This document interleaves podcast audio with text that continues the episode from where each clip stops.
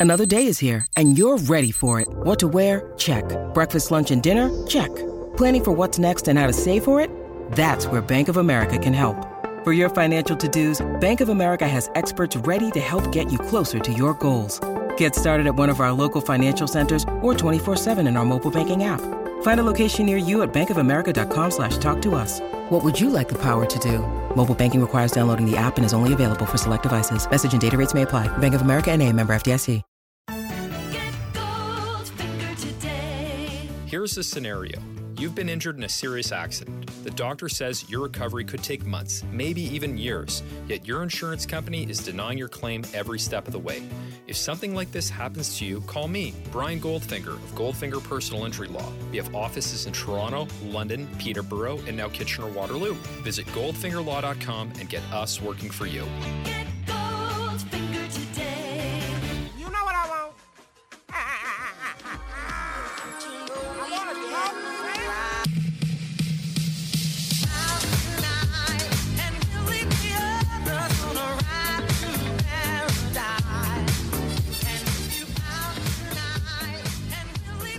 Hey, that's pretty good. The Raptors defeating the Philadelphia 76ers, who had all their big players in tow.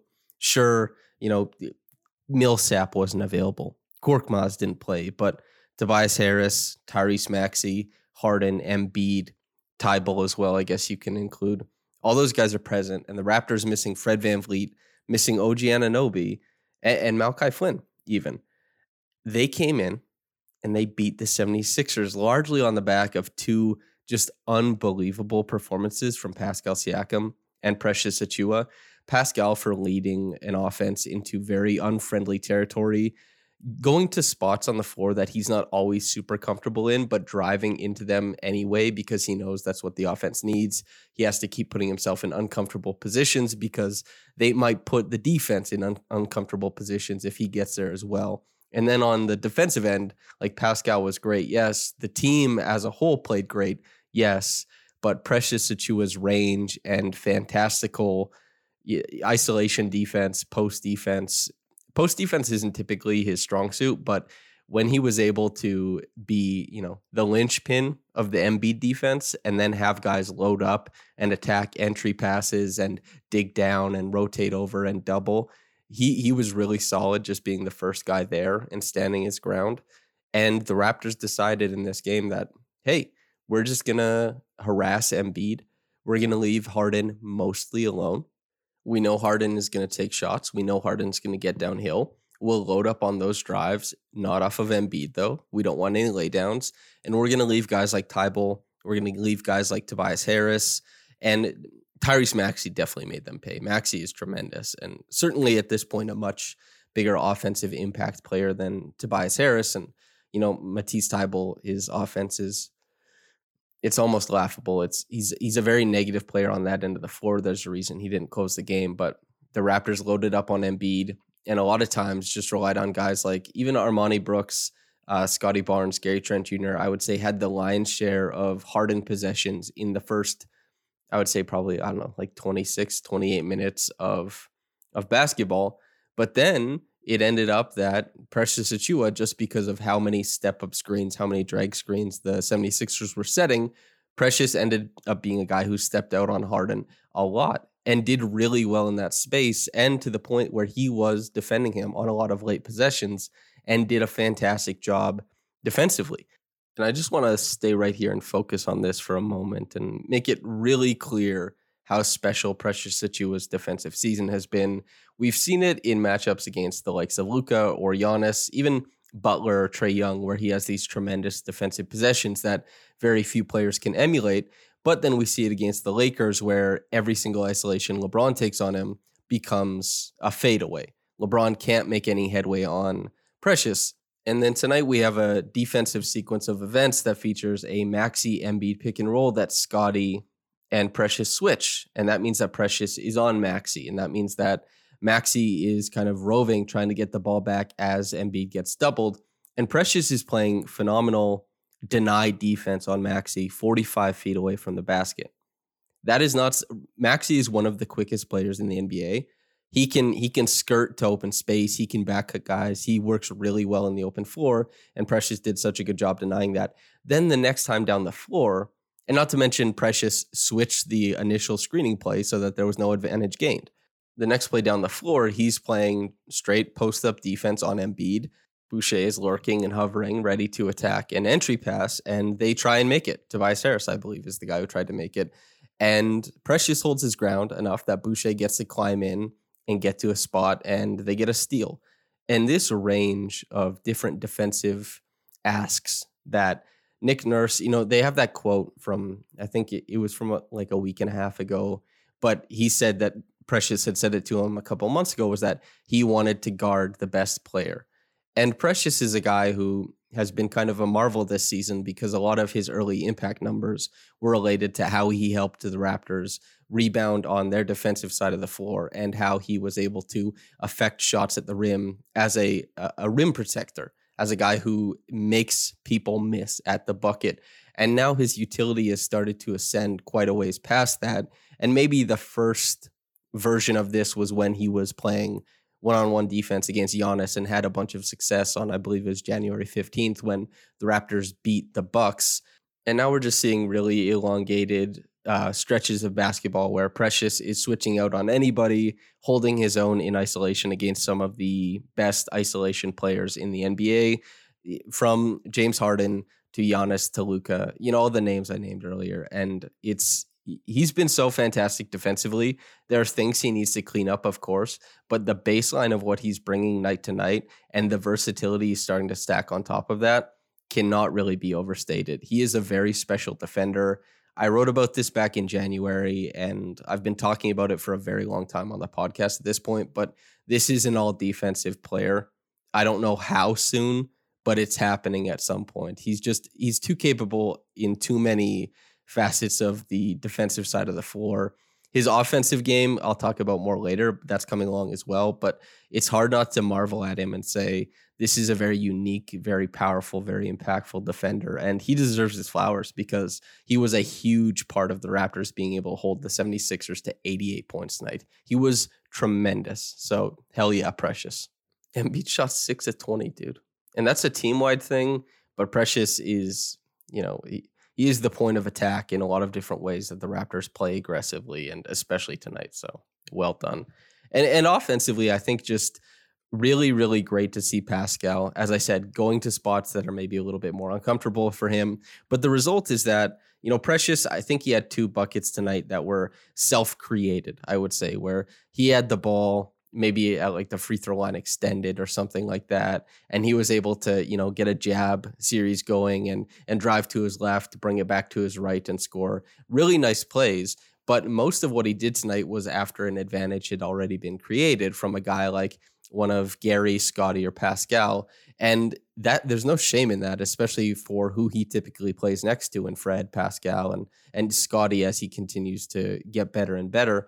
But this is a guy who the Raptors and many fans have been waiting on to really punch gaps, to use his athleticism in a more streamlined way because some of his possessions seem a little bit aimless and you know how he directs himself and orients himself on offense can also seem aimless but there's more focus to it right now. I think the certainty of him feeling good about his three point like his jumper obviously helps a bunch. Like he had a hard he had like a pound dribble into a mid-range jumper that he made on the left wing that's so impressive considering the types of things he brings to the floor elsewhere that are mostly, I would say, center adjacent skills or what we would consider center adjacent skills. And the fact that he's doing that kind of stuff is miraculous. But even just getting the ball at the top of the key, getting a closeout from Tyrese Maxey and driving straight into the lane and finishing with a left handed layup or driving straight to like eight feet and hitting like a little pop shot.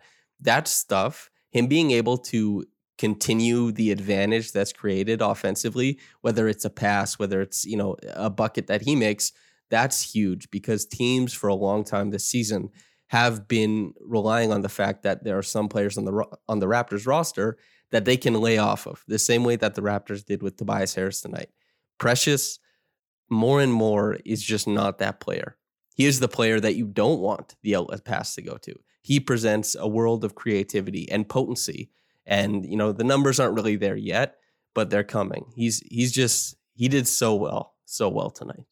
And the Raptors, like they only scored 93 points. They only had four guys in double figures. And, you know, Pascal and Precious combined for 47, 26, and 21 i- in that order. Chris Boucher, in a very inefficient way, but a very necessary way, comes in and just pounds the floor on, on both sides, gets to balls that he has to, takes two charges on the night, one being a flagrant foul that absolutely helped the Raptors clinch that game because, you know, between Precious and Scotty, there were some missed free throws at the end. But I tell you what, Chris Boucher, he didn't have a, a star performance or anything. It wasn't like the 28 points that he scored on December 28th when the Raptors met the 76ers and they were shorthanded, but it was 4 of 12 from the field, 11, sorry, 12 points and 14 rebounds, five offensive rebounds, a plus 16.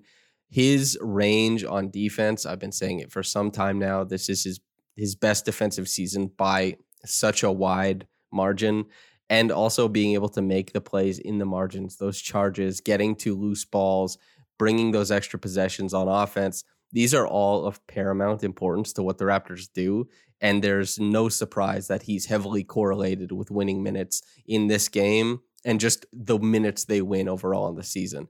He's done tremendously.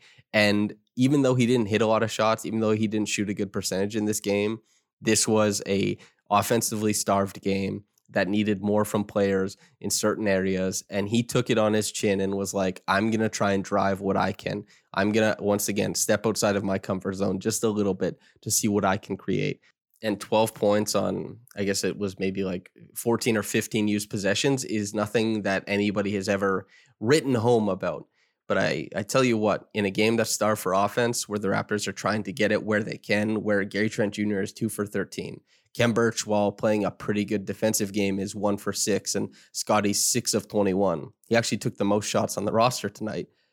Getting 12 points on 14 or 15 used possessions from Chris Boucher, plus the five he helped grab and give them extra, you know, second opportunities on the on the offensive glass.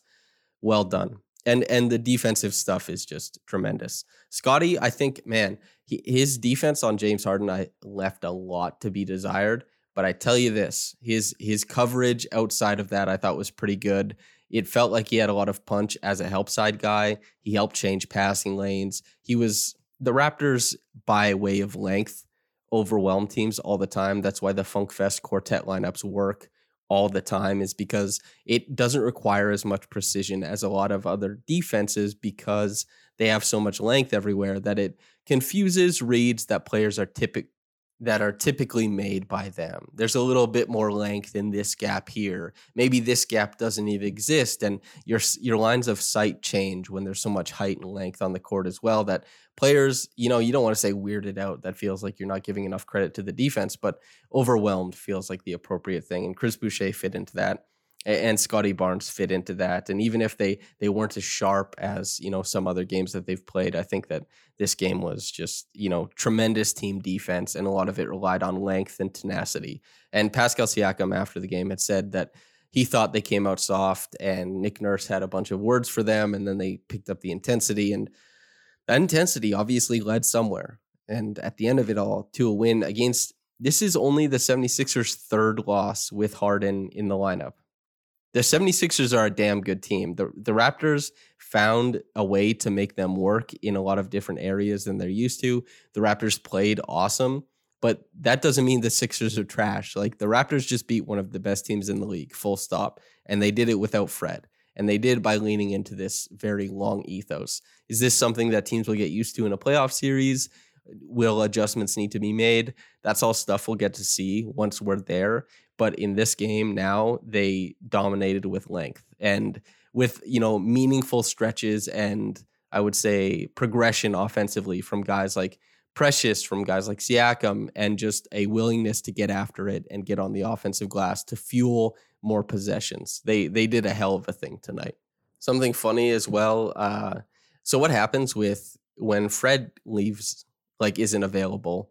A lot of Gary takes a lot of the possessions that Fred would otherwise have, and the the play types look the same. Like the framework of the offense looks the same. They just input uh, Gary into where Fred would be. And so there was a dialogue on, you know, many fans were having at the end of that Nuggets game where Fred missed the three a- after the Nuggets doubled Pascal and they had ran their 4 1 ghost pick and roll that is part of their package that they love to run. And Pascal, that big fadeaway jumper that he hit, you know, inside of two minutes, I think, or just almost on the nose, that put them at 89 points. And uh, then the free throw game began and, and great defense from the Raptors. They ran the 4 1 pick and roll. And guess what? The defense didn't double. So Pascal got to his spot and hit a shot. And I thought it was funny because, you know, many fans were saying, like, why did they run a play for Fred when Pascal was so hot against Denver? And it's like, this is a play for Pascal.